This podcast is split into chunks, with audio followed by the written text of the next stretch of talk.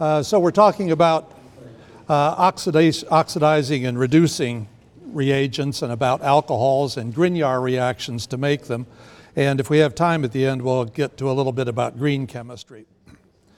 Uh, I maybe should apologize a little bit about the last question on the exam. I, I got carried away. I wanted to have something that was relevant and uh, at least historically relevant. So that I could have chosen a better NMR problem probably, but I wanted to show you why it's a neat story. So I had, I showed you uh, during the exam this uh, dissertation from, from the University of Michigan in 1921. And notice it's about the color of free radicals. Uh, it was found originally that the, that the um, solutions were colored. Have any of you ever had a colored solution in lab? Have any of you ever not had a colored solution in lab? Right? They're always colored. So at first people put no, uh, paid no attention to it, but after they got good at doing it, they observed that the solutions were colored, sort of a ye- reddish yellow. But when you s- swirled the thing, the color went away. It was colorless. But then it came back. Then you swirled it again, it went away and came back, went away, came back, went away, came back several times. And so this uh, was something that required an explanation of what the color was and how it went away. So on page eight of this, of this dissertation, there's this thing up on top that has a sort of a complicated scheme, or it seemed so at the time at least, uh, to explain the color right? So the idea is that A, what, what compound is A in this? Can you see what it is?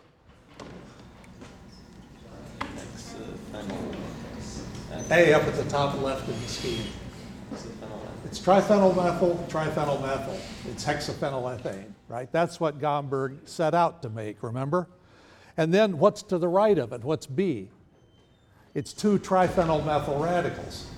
Okay, that's what he decided he had made on the basis of their reactivity.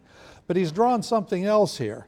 Uh, down below it, he explains the color by drawing what we would regard as a resonance structure of the free radical, which puts the, the radical uh, out on the para position of one of the benzene rings and draws other double bonds there. Uh, and that's, they, the theory then was that when you had that double bond and two double bonds conjugated like that, that caused color, right? So he explained the color by saying that it was that it was what we would say a resonance form, but he said in equilibrium, a form that was colored. And the idea was that the radical was colored, but very reactive. But it was in equilibrium with the dimer, and the dimer was not colored like tetraphenylmethane, right, was not colored. Okay? But the, but the monomer reacts quickly with oxygen. So when you swirl the flask and let oxygen get into the solution, it immediately destroys the colored stuff that, in his opinion, the quinoid form, this, these double bonds, right, the resonance structure, we would say, but it destroys the free radical, then exhausts the oxygen, right? And then if you let it sit a while, the color comes back because the equilibrium between the dimer and the monomer reestablishes itself, so the color gets back. But if you swirl it again, you get oxygen and it destroys it. You can keep doing that until you've used up all the radical. So that was the, that's how color got into the, to the act, right? Now, the NMR I tried, I, I uh, asked you to explain, and a number of people got it, is that the dimer of triphenylmethyl was finally measured by NMR in, in uh, 1968, and here's a spectrum of it. And you see it can't possibly be hexaphenylethane because it's got one group of 25 hydrogens, another of two, another of two, and another one, right? So if we look at, at hexaphenylethane, of course, it should have six phenyl groups. Six times five is 30. There should just be that one peak. So this obviously isn't that. What is it? Right? That hexaphenylethane is the product of alpha alpha coupling, the two radical carbons coming together. But notice what could have happened. It's obviously not that. But if you had the triphenylmethyl radical up there at B, and if we use a line instead of a dot to denote the extra valence that's not being used, and over here draw the, the resonance structure, which has its extra valence out at the right, then you could imagine, those of course are just resonance structures, but you could imagine two of them coming together like that to form this dimer. So a different dimer. What advantage would it have over, what disadvantage would it have compared to hexaphenylethane? How about this ring here? Right? We've lost the aromatic stability of the ring. Right? What have we gained? In what, so that's a way in which this dimer would be worse than hexaphenylethane. Is there any way in which it would be better? Less It's less sterically hindered, right? And steric hindrance counts for a lot in these things, although that wasn't much appreciated really until uh, after 1950 or so. Okay? I mean, people had talked about it since the time of Victor Meyer, but it really didn't convince anyone that you should think about another dimer rather than hexaphenylethane. So anyhow, if you think, if you consider this structure, notice that you have the explanation for uh, two hydrogens here, the blue ones, two hydrogens here, the green ones, a hydrogen here, the, the red one. And you have coupling between these two of about 10 hertz, so it's a double doublet, right? And it's distorted because the, at this 60 megahertz spectrum, the chemical shift difference isn't large compared to the, to the J coupling. So the inner peaks are large and the outer peaks are small. But if you look even more carefully, you can see that there's a 3 hertz coupling between the red hydrogen and the green. There's a little bit of doublet splitting here and a little bit of doublet splitting here. Just, it's hard to see. And in fact, in some related samples, you can see a little coupling between this hydrogen and that one as well. And these, therefore, are a little bit split, but not enough that you can see it. Why don't you see the splitting in that one? If A splits B, B should split A because this hydrogen is being split into a triplet by these and into a, into a small triplet by these, only three hertz, and then into even smaller triplets by these, right? So it's just a whole bunch of peaks on top of one another that just look like a lump out here. So it's quite clear what this structure is, that, this, that it's this quinoid dimer once you have the NMR to see it. Okay, so it's an alpha to para coupling, the central carbon, alpha, right, uh, with the para position of one of the benzene rings, which avo- avoids the steric hindrance. Now, how about the color? Remember that the reason Gomberg thought it was this, this uh, uh, that it, it was this, was that the radical was colored, the stuff that went away rapidly when you swirled it. But the stuff that was in equilibrium with that was not colored.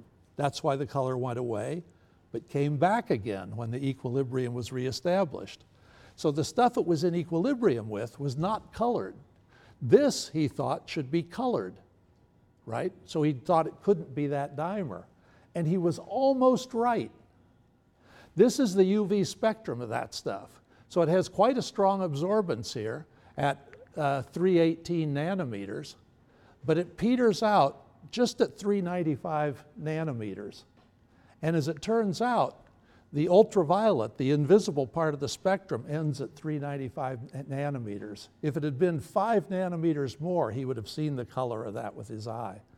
So he was close, but no cigar on that one, right? And because of that, for, for this, for uh, whatever it was, uh, uh, 46 years, people had the wrong structure of this important compound, right?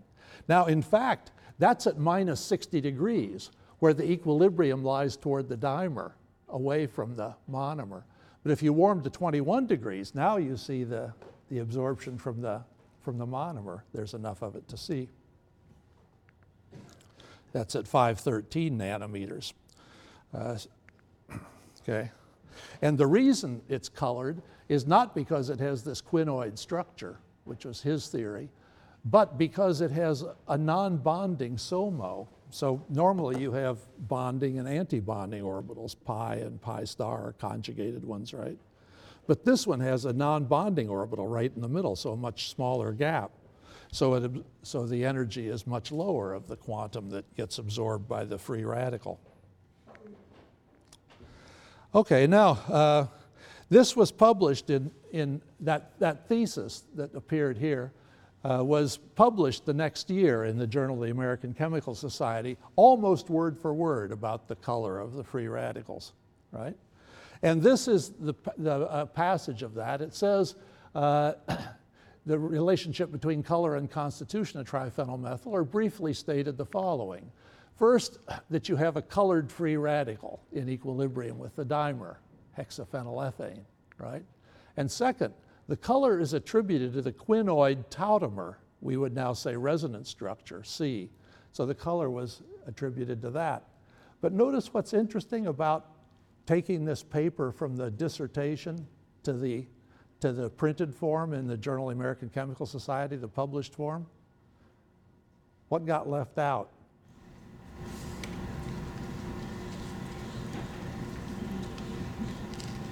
The correct structure of the dimer.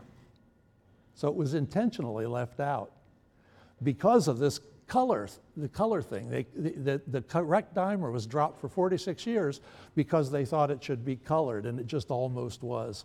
So I think that's an interesting application of spectroscopy. Okay, now, third thoughts on the Friedel Crafts reaction. Remember, we had thoughts, we had second thoughts. Uh, now we have third thoughts. And uh, the second thoughts, just to, to uh, remind you, was that when you uh, do a Friedel-Crafts reaction, you could imagine benzene being a nucleophile and displacing chloride from N-propyl to give N-propyl benzene, and, and that would be an SN2 reaction. Or you could imagine if it broke the bond a little more that the hydride could shift and you'd get isopropyl, either, either with the aluminum chloride tightly associated with it, or since it's a secondary cation, maybe much looser. Okay, so that would be like an SN1 reaction that allowed the rearrangement. But then we wondered uh, what would happen if we rotated and had a methide shift if we couldn't have a hydride, if we, instead of a hydride shift. Then we'd get the, if we had the rearrangement, we'd get the same thing back again. It would still give N-propyl. Uh, so the question is, is it SN2 or is it SN1? And then there was this additional complication that if the methyl got stuck halfway in a cyclopropyl, protonated cyclopropane uh, structure, that still would give the N-propyl benzene. And in fact, Deno found in 1968 that you did that and that it was randomly distributed because the hydrogen can zip around the periphery of the protonated cyclopropane. Okay, so then I pose to you a way to become famous, a problem, how to decide whether the whether the Friedel-Crafts reaction really is an SN2 where benzene is a nucleophile and displaces chloride from a thing like this, either before or after the methide shift, or whether it's an SN1 reaction. Did anyone have an idea how to solve that? Deuterium. Yeah, Matt? Use deuterium. and Uh, we could label Yeah. to see where the deuterium ends up in the N-propyl. And what I found since I posed you this way to become famous was that somebody actually did that experiment, right? It was done two years later in 1970, and it didn't make them famous, right? The paper has been cited only twice in the succeeding 40 years or whatever, okay? And it was done by Lee and Woodcock in Saskatchewan in 1970. So they prepared the one with deuterium here. And they did the reaction with aluminum chloride at 5 degrees for four, centigrade for 45 minutes. That's near the freezing point of benzene, so it's about as cold as you can get if you're going to use benzene as a solvent. They also did it with another inert solvent. The idea is that that would slow, the nucleophile would then be more dilute, the benzene that's doing the thing, so it would slow down the displacement reaction if it were an SN2. Okay, so what would you expect if it had, if it had been an SN, uh, two, an SN2 reaction without any rearrangement? If it had just been benzene being a nucleophile, the only thing aluminum chloride does is help the chloride be a good leaving group. Then where would the deuterium end up? Here, here, here. One, two, three. Ashvin, what do you say? You just did the exam, you should brag on this. It should be here, right? Because if, all, if benzene just comes and attacks this carbon and chloride leaves, then the deuterium should all be there. What if it undergoes a methide shift, right? then where would it be, Ashvin? The deuterium, remember, started here, right? And then the methide shifted, if that's the mechanism, yeah? Then it would be here, right? And what if it went through a protonated cyclopropane? Right? Ashvin? Then it would be scrambled. We already know what protonated cyclopropane would be. So now by studying where the deuterium is, we should be able to figure out uh, what the mechanism is with N, that, to give N-propylbenzene with N-propyl chloride. And what they found was that 90% of the product was dideuterated there, and none of it was dideuterated elsewhere, right? So it really is the case then that there's less than 2% of partial or full methide shift en route to N-propylbenzene, right? It's just the simplest thing you think, that it forms by a benzene nucleophile doing an SN2 reaction, okay? Now, why isn't it 100%? Uh, because other cations are able to abstract hydride from this position to make this cation here. And then the deuteriums get washed out of the molecule. But anyhow, that's, that's, uh, that's what they found. Uh, so uh, you'll have to find out some way, other way to become famous as an organic chemist. Okay. Now, at the end last time, we were doing oxidation and reduction as bookkeeping, uh, not because there's anything re- real about it, but because it can help us to classify reagents. We've been classifying reagents as high homos, low lumos, weak bonds, for example, if you want to get a, a free radical reaction. Uh, but there's a completely different way of classifying them, in, a, in a, a, sense, a very artificial way, as to whether they're oxidizing or reducing agents. So we went through a whole bunch of uh, reagents and classified them as uh, oxidizing reagents, the, the, elemental halogen, disulfide, uh, uh, chromium trioxide. Reducing agents, uh, methane is a reducing agent, but it's, it's not very reactive because it doesn't have good homos or lumos, right? Free radicals are what we need to get a foothold on that. Or lithium aluminum hydride, H minus, sodium hydride, potassium metal, which can give up electrons, and RSH can give up a, uh, can give up uh, H minus, and we saw that when you oxidize back and forth between disulfide and, and uh, thiol. Okay, and, but HCl, KCl, the elements are in their normal oxidation state, so you, they're neither oxidizing or reducing. And just at the end, we got to water and showed that in water, hydrogen is plus one and oxygen is minus two, so it's neither, right? Although, uh, and in fact, you can see that when it, uh, the reaction of water with ethylene catalyzed by acid, and the, the carbon is minus 2, minus 2 for ethylene. After you've added, it's minus 1, minus 3, right? So one carbon got oxidized, but the other carbon got reduced, and there's no net change, right? So you don't need either an oxidizing or a reducing agent, right? Because there's no net change in the oxidation step. So water can do that. So, but water does uh, work in oxidizing, reducing uh, scenarios, and in particular, a very important one, photosynthesis, changes, oxidizes water to O2, right? But at the same time, uh, reduces the hydrogen in water to the equivalent of H minus, and that's NAD takes up the H to become NADH.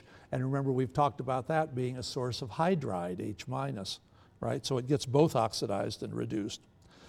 Uh, so not all reducing agents would work satisfactorily for any given reaction, but it's typically futile to try a reagent from the wrong class. You don't usually use bromine if you need to do reduction, right? Or, or uh, hydrogen chloride if you need to do either oxidation or reduction, right? So it can be a big help in narrowing the field in choosing reagents. Now, I wanted to uh, uh, go to the board a little bit to show uh, oxidation states. This was done uh, in the class uh, last year by Professor Siegel from Zurich, but I thought it was handy to do, and I will do it again on the board here. Uh, is that one, and is it this one? Yeah, okay. So let me just put this screen up.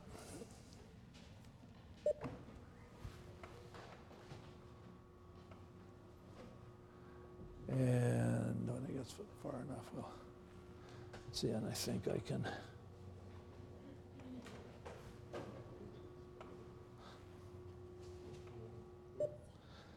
And can I blank that video mute? Okay.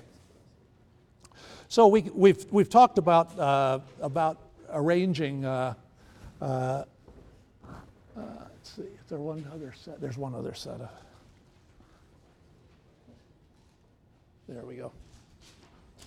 Okay, now he chose to use CH4, CH3OH, CH2, formic acid, and CO2 as examples of oxidation levels of carbon. Let's just do it a little differently, not that it's better or worse, but let's just have an R on there. So we could have RCH3. Okay, what's the oxidation level of the carbon? Remember how we do the count in the bookkeeping? If you have another carbon attached to it, they share the, the pair of electrons evenly, no contribution to oxidation state. But if it's hydrogen, hydrogen gives its electron to carbon in making the bond. So this carbon will be plus three. Okay? Uh, uh, minus three, uh, minus three, pardon me. Thanks for being on your toes. Okay, then we could have RCH2OH. Okay, so the oxygen cancels one of the carbons, so this will be minus one. Notice we're going in steps of two here, right? The same went, went up there, but I've, I've decided to put an R on instead of one of the H's just for variety. So now R, C, H, double bond O, right? Now it's plus one, okay? Because you have two oxygens, one hydrogen. Then we could go R uh, CO OH, a carboxylic acid. Now it's plus three. And at the very end, you can go to CO2, then you don't have the R in there, and that's plus four, as it says up there. Okay, now let's, uh, let's look at different classes of compounds at their levels of oxidation. So we could have alkanes.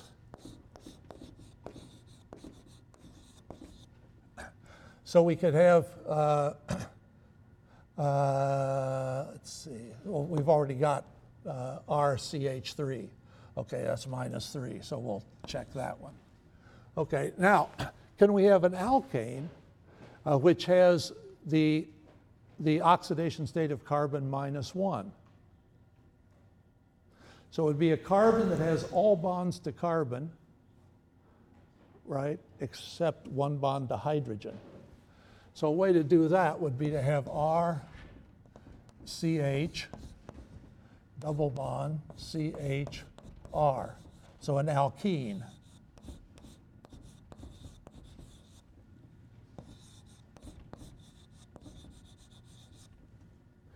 And then we could go to alkyne uh, R, C, C, R.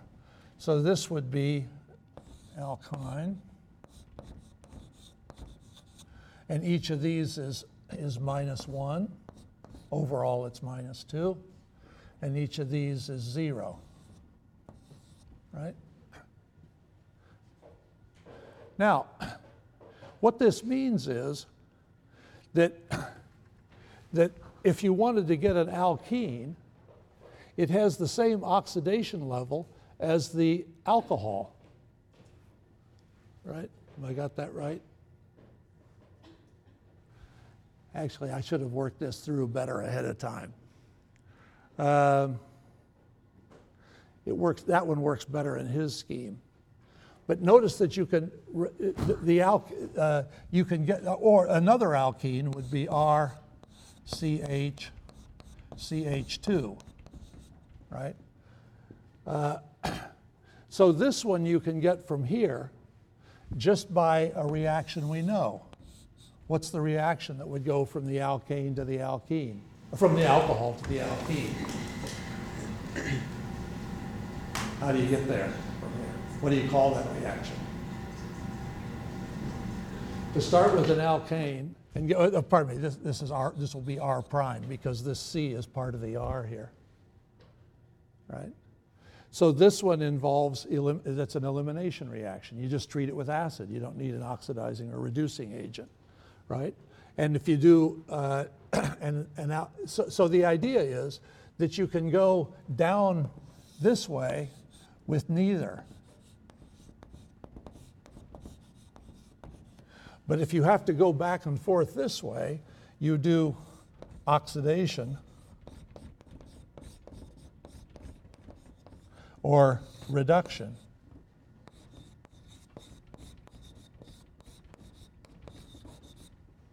Right? So you could have alkyl halides.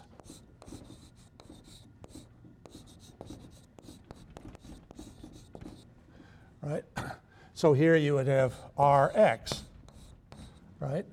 And this would be the, the carbon in the Rx would be minus one, right? The carbon that's attached to, to the X, that is the X, Xness of it is minus one. Uh, let me make, uh, I should make it RCH2, sorry.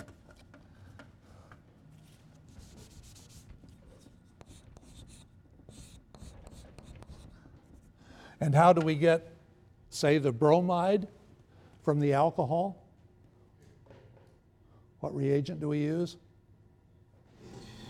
PBr3 or the, or the chloride, SOCl2. These are not oxidizing or reducing agents, right? The, the elements are in their normal thing. So we can, we can go down without using an oxidizing or reducing agent. You wouldn't, uh, now, how, how could we get from here, from an alkane, over to here? How would you put bromine in, say? What, what reagent would you use? If you had an alkane and wanted to make an alkyl bromide, what reagent? No, that's, that's very good. If you have an alkane, so CH bonds, and you want to make CBr, anybody see, remember a reaction to do that? What's the problem in reacting an alkane? They're not reactive. Why not? No high homos, low lumos, right? No functional group. How do you get at something that's not a functional group? How do you get at the hydrogens? You can't use homos and lumos.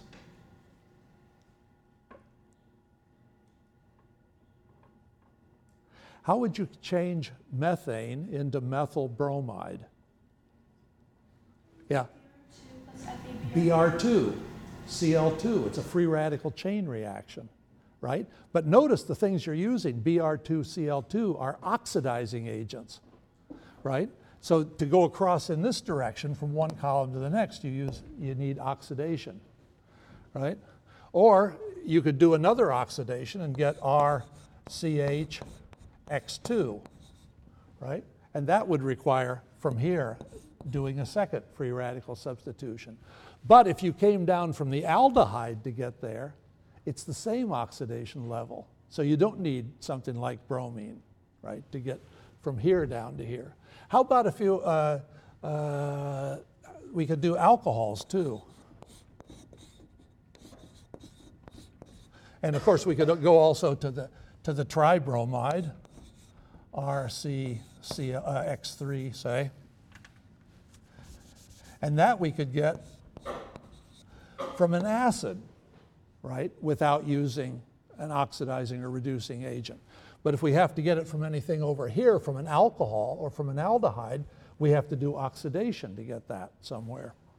Okay, and the ultimate one is uh, like CO2 would be carbon tetrachloride, for example. That's, the that's completely oxidized form.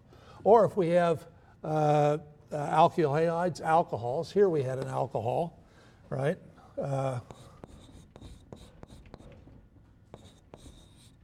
But suppose we made a diol, R uh, C OH taken twice, and with an H in here. RCH OH taken twice, right? That, if we've started from an alcohol to get that, we have to do an oxidation, choose an oxidizing agent. But if we, we could make it from an aldehyde without, without using an oxidizing or reducing agent, can you think of any way of going from an aldehyde to a carbon that has two alcohols on it? You remember what you call a carbon that has two OHs on it? A gemdiol. Where do you get it? Um, use, let's see. We need to do an oxidation like bromine or something like that? No, we immediately see you don't because they're in the same column, right? It's the same oxidation level. So you remember what the, what, how, how do you make a diol from, let's, let's, uh, do that here. R, C, O, H, and I want to get R, C, O, H, O, H, H. What do I do first? Derek? Protonate the oxygen, Protonate the oxygen? Plus charge here? and then uh, an OH minus comes in attacks Yeah, this. OH minus, so we've added H plus, OH minus. It's more likely that in, if you're using acid catalysis, that there's very little OH minus around, right? Because the acid would have reacted with it. So what would you normally use to come in to make the CO bond? The CO Water. bond? No. water, right, and then lose a proton. So the proton's just a catalyst, right? Uh, so, but, but notice what we're using is just water and H plus catalysis, or OH minus catalysis too. You can have hydroxide add first, and then this pulls a proton off water. Okay, so, so uh, you go up and down using just water and acid, things that aren't oxidizing reducing agents. So you can see how that might work out, that if you uh, create in your, on your study sheet uh, a list of oxidation levels of, of things, and uh, then you could see uh, it, when you're faced with a given problem, uh, whether what kind of reagent you need to choose. And if you can simplify to a third of the reagents you know, that's a big help. Okay, now, uh, so that's just the bookkeeping. There's also the question of the mechanism by which you do this. So let's just consider Br2 as an oxidizing agent. So if you have an alkane, uh, RCH3, say, and you react it with Br2 to get an oxidized form, RCH2Br. What's the mechanism by which you do it? We just did this, Chris. It's a free radical, right? So we get Br dot uh, taking the hydrogen, and we've, we've done this before. Get the radical, and then, so free radical chain reactions. The Bromine's an oxidizing agent, but acting as HOMO. It's different with alcohols. Let's, suppose we have Br2, and we want to react it with an alcohol.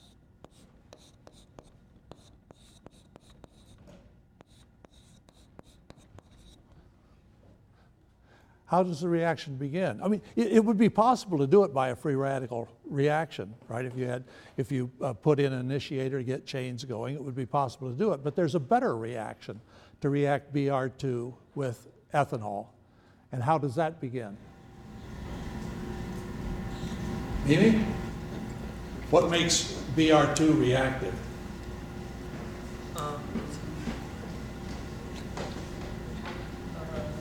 High homo, low lumo. What's high homo for Unshared pair. unshared pairs? What's low lumo? There are not many orbitals there. Sigma star. All right, sigma star. Okay, so we got sigma star here. And what's high homo then of the alcohol? Picture. The lone pair on the O. Okay, so lone pair on the O. Let's see how these work. BR. Pardon me? Oh, it, it um, attacks the Sigma star and then takes one of the BR. Right. I want to do this with re- a red. Actually, that's no better red than the other one. Okay, so this comes in here, and these leave, and we've, we've seen things like this forever. So we have H, O, B, R. And uh, let me write this with this unshared pair just for, to be cumbersome about it.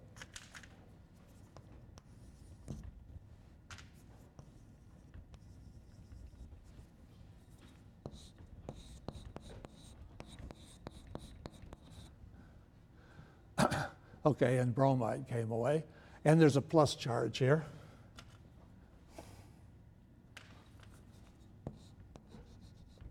How do we get rid of the plus charge? Maybe you're doing this here. Um, make the H leave. Yeah, the proton will go away. So now we got OBr, oh, I was going to make that CH2, CH3. Okay, and, and here we got this, that pair. And now, can you see anything that this might do?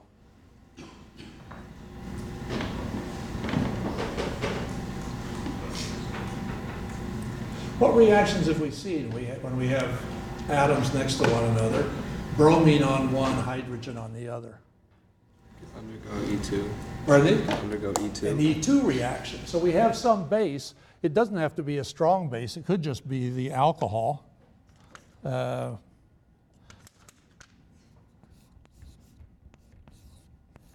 or it could be the bromide that we lost here. Okay? So this can take the H, this goes in, and these go on the bromine, bromine. So now we have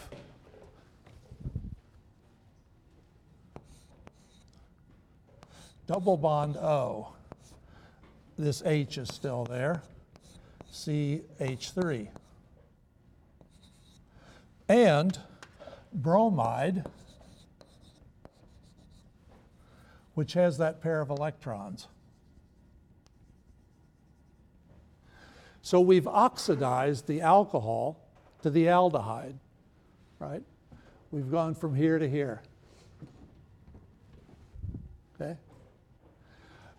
And notice what the trick was that it, the, the first oxidations and reductions we talked about were electron transfer, an actual electron transfer, like from a metal to a, to a sigma star bond of an alkyl halide, right? Here we're transferring electrons, but in pairs. The electrons start belonging to the oxygen.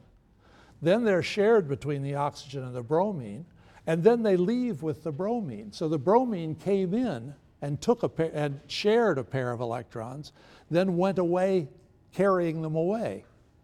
Right? So it removed this pair of electrons, and that's how the oxidation occurred.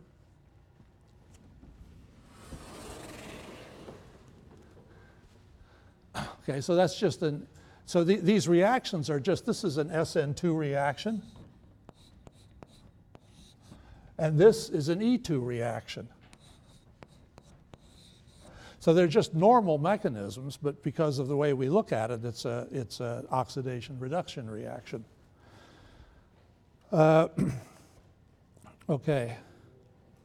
And now CrO3, chromium 6. Uh, let's do it this way.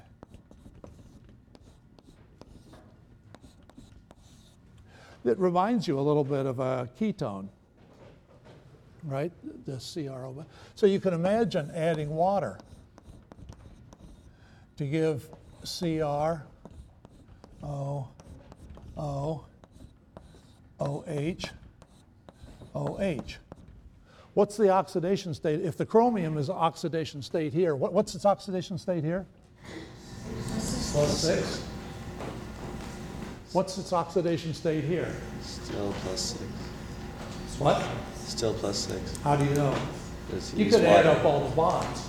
But if you Use- used water, it's going to be the same oxidation state because water's not an oxidant, so it's still plus six. Right? Or you could, uh, you could imagine uh, making, having two of these, so these are a little bit like alcohols. You could imagine to make an ether from that. So you could have CR, O, CR, right? With uh, O, OH, OH, uh, wait, uh, O here. O, O, OH. So this is uh, chromium trioxide, chromic acid, uh, dichromate, and so on. So there are lots of different forms, or you can get, if you reacted it with uh, HCl, you could uh, protonate, lose, lose water, add the chlorine instead. So you could get CrO, O, OH. But all of these are just different disguises of the same thing, chromium 6. Okay, now let's consider the reaction of any of these with an alcohol, like uh, HO, CH2, CH3, right? So we can have the unshared pair, and I'll do it in red again. Right? Attack the chromium. So we got HO, CR, double bond O, double bond O, uh, O minus or OH. Let's do the OH.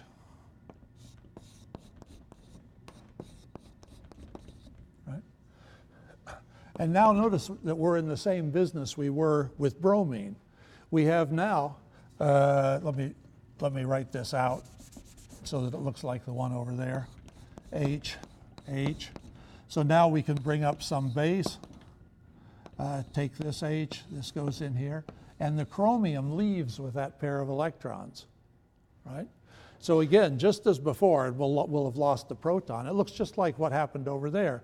The chromium came in, shared the pair of electrons, and then left with them in the elimination reaction, right?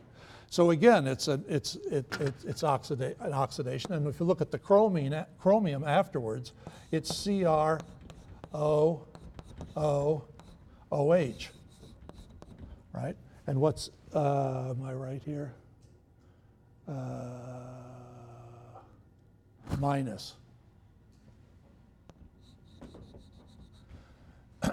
so it's got one, two, three, four, five that it's giving to oxygen, but it gets an electron back with the minus, so this is plus four. So chromium goes from plus six to plus four in the process of doing this, this uh, oxidation. Okay, now there's a problem in doing this to make an aldehyde. And the problem is that if you're, if you're, uh, when you're working in water, if the, pro- the product you're going to get here from this elimination, you've lost this proton, you lose this H, break this bond, so you have C double bond O. Now, if that's what you want to make, there's a problem. Because aldehydes, you know, have an equilibrium constant about one with water. So this is going to add water to make a diol.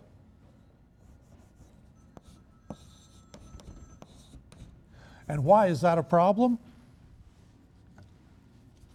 Because alcohols react with chromium trioxide to get oxidized. So you would you could you could uh, uh, uh, lose lose this. Uh, uh, so this oxygen can give up its pair of electrons, get oxidized. You lose this H and this H, and then you would have OH C double bond O. So you over oxidize.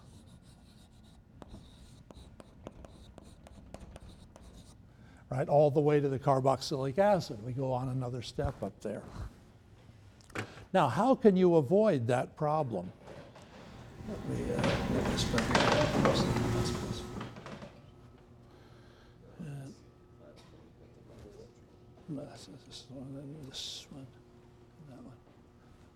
Okay. You can do it by making this, the reagent shown here, whoops, uh, video. Pyridinium chlorochromate. So notice you added HCl to CrO3, which made chromic, uh, chlorochromic acid. And then the proton is given to pyridine to make a pyridinium cation. Now, that is organic enough that it's readily soluble in organic solvents, right? Which the other forms of chromium that we talked about are not. Now, can you see what advantage that might, that might uh, provide? To do it in an organic solvent rather than in water? So the reagent is called pyridinium chlorochromate. And here's an example where you get a 92% yield uh, of the aldehyde from a uh, straight chain alcohol using pyridinium chlorochromate. The crucial thing is the solvent is methylene chloride, CH2Cl2, right? No water, no gem gemdiol, and therefore no overoxidation because the mechanism requires the alcohol to react with. Okay? Uh, I took that example from Loudon's textbook. However, if you, so textbooks often, uh, I I have no doubt that that, that that happened and that they got 92% yield. But as a general reaction, there can be a problem. If you look at what Wikipedia says about this, there seems to be the voice of experience writing. It says, in practice, the chromium byproduct deposits with pyridine as a sticky black tar, which can complicate matters. You've gotten a rose colored picture in your lab. I mean, you're, you've often had frustrations, I know. But those reactions are carefully chosen so you don't get sticky black tars. But you find very often in when you try to do something in organic chemistry, you get something that's very difficult to filter or deal with. And that, that can happen in this reaction. But anyhow, pyridinium chlorochromate is what you use on an exam when it's asked, how are you going to oxidize an alcohol to an aldehyde without getting a carboxylic acid? Now, you can have, oh, uh, uh, sorry, we're going to have to carry on with this next time. Thanks.